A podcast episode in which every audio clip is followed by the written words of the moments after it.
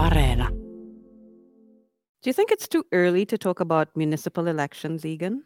If you ask me, it's never too early to talk about any election whatsoever. Happy to hear that because we'll be looking at representation on the Helsinki City Council today. And we'll also be talking to people still feeling the pain from COVID 19, and that's the phenomenon of long COVID. And of course, we'll have a look back at the big stories that happened over the past week.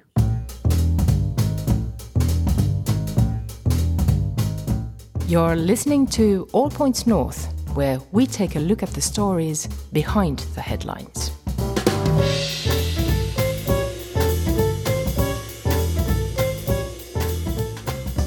Hello, everyone. I'm Denise Wall, and welcome to All Points North, the podcast that won't leave you feeling down. My colleague Egan is here as usual. How are you, Egan? Hi, Denise. I'm in my happy place, Pukemäki, so all is well. You promised a bit of politics, and I think there's a bit of an imbalance in the capital, Helsinki. What's going on? Yeah, I think it's fair enough to say there's a bit of an imbalance. Um, and I did say that we'd be looking at power and politics. Now, this story, as you said, focuses on the capital, where it seems power follows money. Our reporter, Ndela Faye, looked at the composition of the Helsinki City Council, whose members are elected during local elections. And what she found was that a good two thirds of city councillors came from well heeled neighborhoods in the downtown area. Now, I asked Ndela why it is that fewer people are elected from lower income neighborhoods than from more affluent districts. It seemed to be a combination of a few things. So I think um, differences in education levels seem to play a part, um, as well as a general feeling of being engaged with local politics. So perhaps if you don't feel that you are represented in politics, perhaps you just don't feel that you know even voting is worth it, let alone standing up for elections. Mm. And the kind of access to having funds to run a political campaign. So those with more money to fund their campaign are often those with the most visibility. So that seemed to play a big part as well. Now, Ndela also said that voting patterns in Helsinki showed a higher voter turnout in more affluent areas than in lower income districts, and that the lowest voter turnout was in Kontula in eastern Helsinki. I asked her about the importance of broad representation in the corridors of power, so to speak, and how lack of it could affect people in concrete ways. Now, one question I, am sure that people listening to this uh, might be asking themselves is, you know, why does it matter? Why does it matter whether uh, your city councillor is coming from downtown Helsinki, maybe the Kamppi district, or whether they, they live in um, in Vuosaari? Uh, you know, they're all supposed to drive the interests of residents across the city. Uh, how would you respond to that? Um, well, I think some people do say that it really doesn't matter and that people actually vote for the person regardless of where they're from. But I think the concern is that is someone living in a very wealthy neighborhood when they rarely commute anywhere outside or come into contact with anyone outside of their own local bubble whether they're able to then advocate for those living a very, very different life on the other side of the city and whether they are able to adequately bring out their voices if they don't even understand or if they're not even aware of some of the realities of someone living in a poor neighborhood. Now, in the story, you had a very concrete example of the kinds of realities that people who live in their own bubbles, as you put it, might, might not be aware of when you talked about a, a train station in a particular part of the city. Yeah, so there was a train station in a, a poorer neighborhood where um, the lifts were out of order for two years, and apparently the residents are still struggling with the dilapidated state of the whole station, and it's just a, a, running issue for them. And one of the city councillors I interviewed for the piece made a comment that it just wouldn't be accepted elsewhere or in a in a wealthy part of town someone living in Durla just would never have that happen to them. You know, if if a lift was broken, mm. um, it would be I- immediately fixed. So um, they commented that it's as if the residents in the poor part of towns don't deserve better, which mm. was quite telling. Imagine having to deal with a train station like that for two years. I mean, if you've got a pram and the lift doesn't work, then that that is really, really inconvenient. Um, and, and I think it's it's really something that people don't quite get sometimes. Yeah, it's true. It's uh, it's a problem that hadn't been addressed for a long time in this particular instance that Ndela talked about, and it's likely possible to draw a straight line between the lack of action there and the scarcity of voices to advocate for that particular district. So I wrapped up our chat by asking what could be done to encourage more participation in the electoral process in less wealthy areas. You spoke with politicians um, about these real world consequences that you just outlined. Uh, did any of them have any prescriptions or any suggestions uh, in terms of what could possibly be done to get people more engaged in the political process to sort of even out representation in places like Helsinki? Um, I think the general consensus, and it was uh, Tuomas Rantanen from the Green Party especially that pointed out that too often we seem to be attempting to increase engagement in municipal politics. And to him, it was almost like fixing the, the symptom, but not the root cause. So, what he was saying that we should focus on working from the grassroots level up and figuring out what the issues are in the first place that lead to people being marginalized or not feeling represented, um, and then tackle it from there. And that was Ndela Faye opening up her reporting on representation on the Helsinki City Council. You can read the full story on our website at yle.fi forward slash news. And don't forget to follow our website at All Points North for more insights as we approach municipal elections, and they're due in April next year. Yes, the elections are your chance to influence local politics where you live. And so long as you have what's called a municipality of residence in Finland, you're almost certainly allowed to vote. And of course, if you have any questions or comments about that story or anything else on your mind, you can reach out to us on WhatsApp. We'd love to hear from you. The number is plus 358 44 421 0909.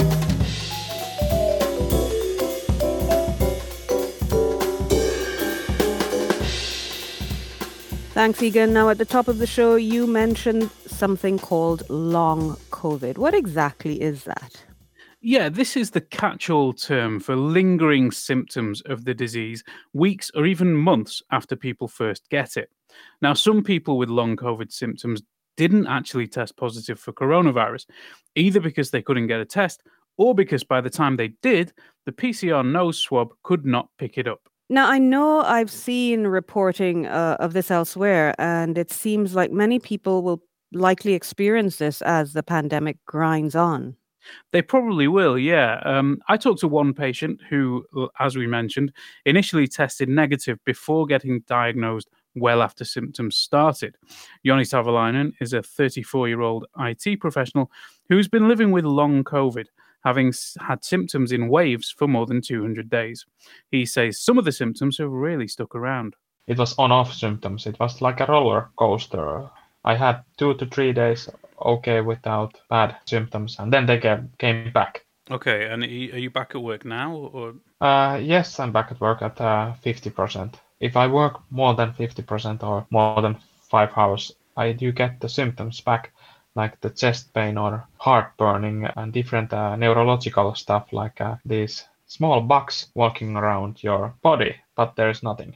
Now that sounds uh, intense. So when did Joni learn that he did in fact have COVID? Yeah, he was actually diagnosed after having symptoms for more than 100 days, not on the basis of the swab test, because that works best in the early stages, but after a battery of other tests indicated changes in his lung capacity. And that's the crux of the problem for people like him. Without that diagnosis, they really don't know what they're dealing with.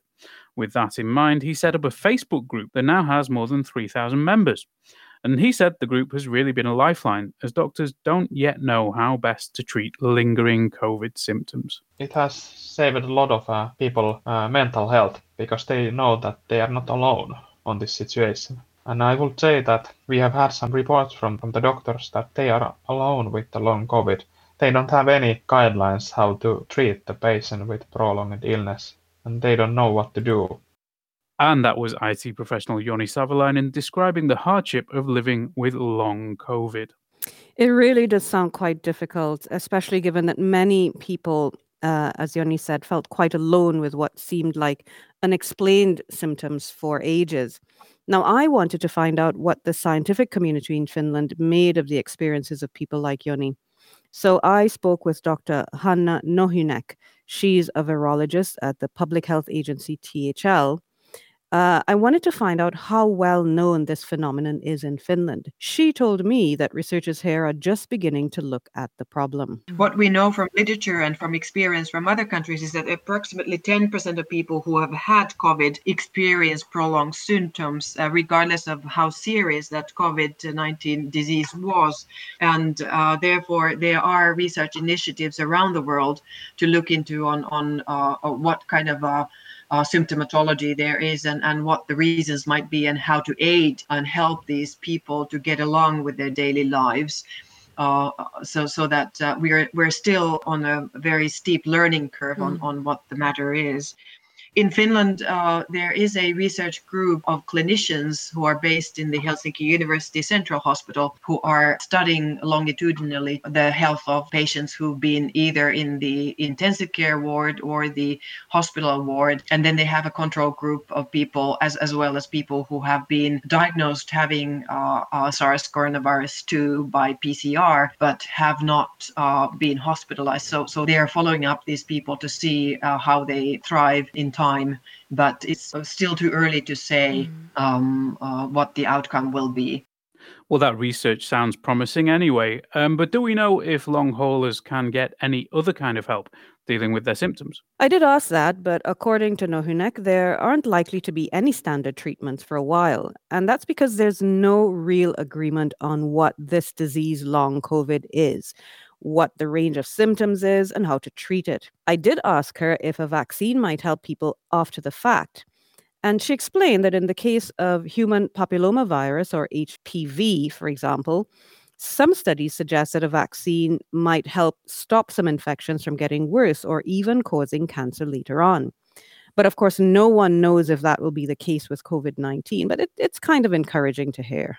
Uh, speaking of vaccines, um, did she have any news on any possible timeline for a vaccine in Finland? Well, yes, I did ask that, and uh, I found out that if all goes well, a vaccine might be ready for distribution next year. We've been hearing all kinds of estimates about when a vaccine might uh, be available. Do you have uh, any kind of insight into when people can expect to have a vaccine for this virus? Well, uh, there are two candidate vaccines that the companies mm. have already filed uh, the rolling review uh, uh, to the European Medical Agency. That's the RNA vaccine by BioNTech Pfizer and the adenovirus vector vaccine by AstraZeneca.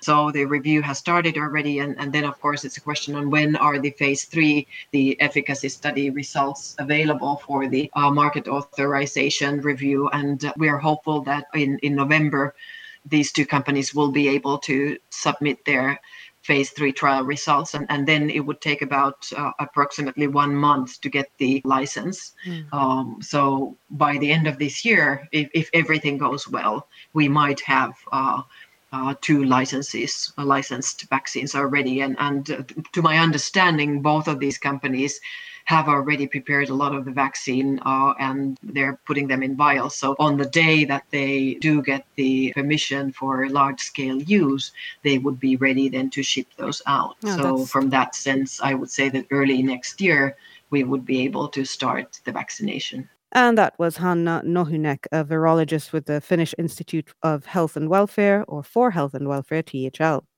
Now, you may or may not know, Egan, that she also contracted the virus herself earlier this year, but she said she had relatively mild symptoms. No long COVID for her then?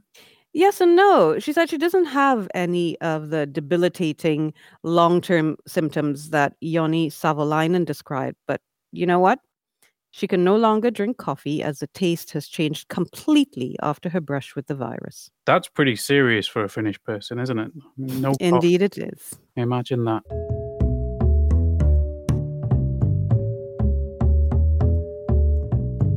It's been a big week of Finnish news, so why don't we get started on the roundup? Sounds like a plan, Egan. Now, last week, Finns Party MP Tom Packalén announced that he had COVID 19.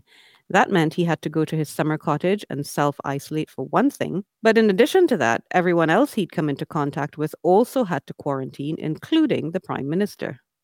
And when she found out about this, Sanna Marin was at a summit in Brussels with other EU leaders. But when needs must, you lock yourself away. So she departed the meeting, and Sweden's Premier Stefan Löfven represented Finland instead.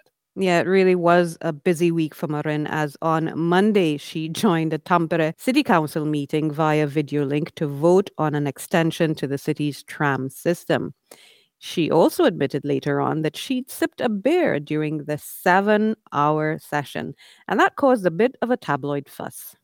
That's quite something, isn't it? From Brussels to Tampere City Council, which shows the importance of municipal council elections, which will take place next April, as we may have mentioned before in the podcast. But just getting back to that, that is the second section of the Tampere tram system, which serves the west of the city. The first bit, running from Pyynikki to Hervanta and the Central Hospital, is on track to open next year, the company announced last week. And moving away from Tampere, two men were convicted of an assault on Namibian students in Joensuu. That attack took place back in 2018, and the victims had returned to their home country by the time the case went to court. There was good news for takeaway delivery drivers as Finland's Labour Council ruled they are employees rather than entrepreneurs. The opinion has no legal force but has an influence on other bodies that deal with enforcement delivery firm Wolt said its couriers might make less money if they were paid a regular wage as employees. And a citizens' initiative on abortion law reform passed the 50,000 signature mark and will now go to Parliament for consideration. At present, women need two doctors to sign off on any termination.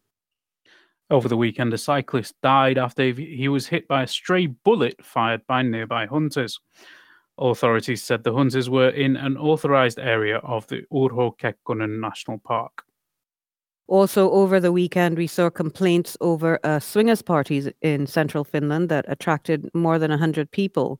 Now, official recommendations are that gatherings are limited and face masks should be worn indoors with social distancing measures observed. It wasn't quite clear how these recommendations were being implemented during the partner swapping event. I the mind boggles how that I I, I don't even want to go there. Maybe maybe on next week's podcast, but um, but uh, researchers in Finland also announced findings that face masks can be washed up to ten times before they lose their effectiveness. They should be boiled for at least five minutes. And of course, wearing a face mask not only protects your health, the breathing protector can hide your face so speed cameras are unable to identify you. And that means that police might not be able to issue you with a speeding fine. It emerged that many of the COVID cases found on flights from North Macedonia tested positive after previously testing negative before departure. But despite that, the government is now looking to relax the rules on travel so that only one negative test result would be required for people arriving in Finland. That change is expected to help the travel and tourism industries. The region around Helsinki remains in a so called acceleration stage of the COVID epidemic, not the more serious spreading stage.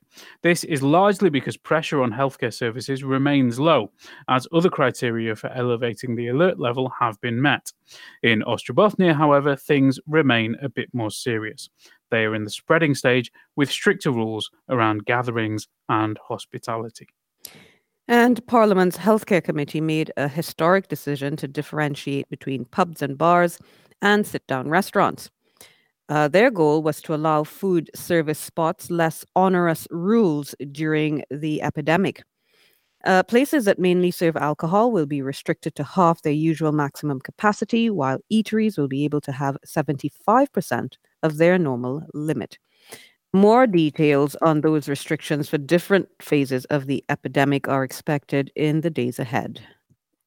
And Finnair announced it would lay off 700 staff, with 600 of those job cuts coming in Finland. The company's been hard hit by the downturn in air travel. But it also announced that it was planning to start selling airline food to normal punters as the pandemic continues to reduce demand for flights. Uh, Egan, do we have anything from WhatsApp this week? Just one thing. Andre asked if we could talk about the banknote story. yes, the the banknote story. That was quite something, wasn't it? It certainly was. Uh, now, for the benefit of our listeners who may have missed it, a court in Tampere heard that a businessman tried to buy several hundred thousand euros worth of counterfeit banknotes from South Africa, but found they were covered in some kind of black sludge and were therefore unusable. He did say that he didn't know they were counterfeit, though. He did indeed. Uh, the trial does continue, so do check yle.fi slash news for the verdict when it comes. And of course, remember, be like Andre. Get in touch with us via WhatsApp with questions, comments, and tips about the news. We'll play your voice notes if you send them, and we'll answer any queries you have. Don't forget to call us on plus 358 44 421 0909. Well, it's been a news packed show, so why don't we wrap up for the day? I, for one, will probably be staying close to home this weekend, and I'll be checking out the new incarnation of that outrageously funny British satirical show that features puppet caricatures of the rich, the famous, and the powerful. It's called Spitting Image, and I remember it fondly from the 80s, and I'm quite happy it's been brought back and polished up for modern times. Yeah, there's certainly no shortage of material for a show like that, but I've heard it's not quite what it used to be. Mm. Anyway, I will also check out that show because the weather seems pretty miserable right now. And also trying to get out into the forest as we all do while we still can. That sounds like the perfect way to spend your free time, Egan. But on that note, uh, we'd like to end our show by thanking our audience for supporting All Points North as usual. Thanks also to you, Egan, Thanks. Our producer, Mark B. Odom, and our audio engineer, Anders Johansson. Remember to follow our website for more news at yle.fi forward slash news and to check out our social media accounts on Facebook and Twitter. And of course, don't forget to sign up for the All Points North newsletter and have a great weekend. Bye-bye. Bye. You've been listening to All Points North a podcast produced by Yle News, a unit of the Finnish Broadcasting Company. For daily news from Finland in English, head to yle.fi slash news and follow us online at Facebook, Twitter, and Instagram. You've been listening to Yle News.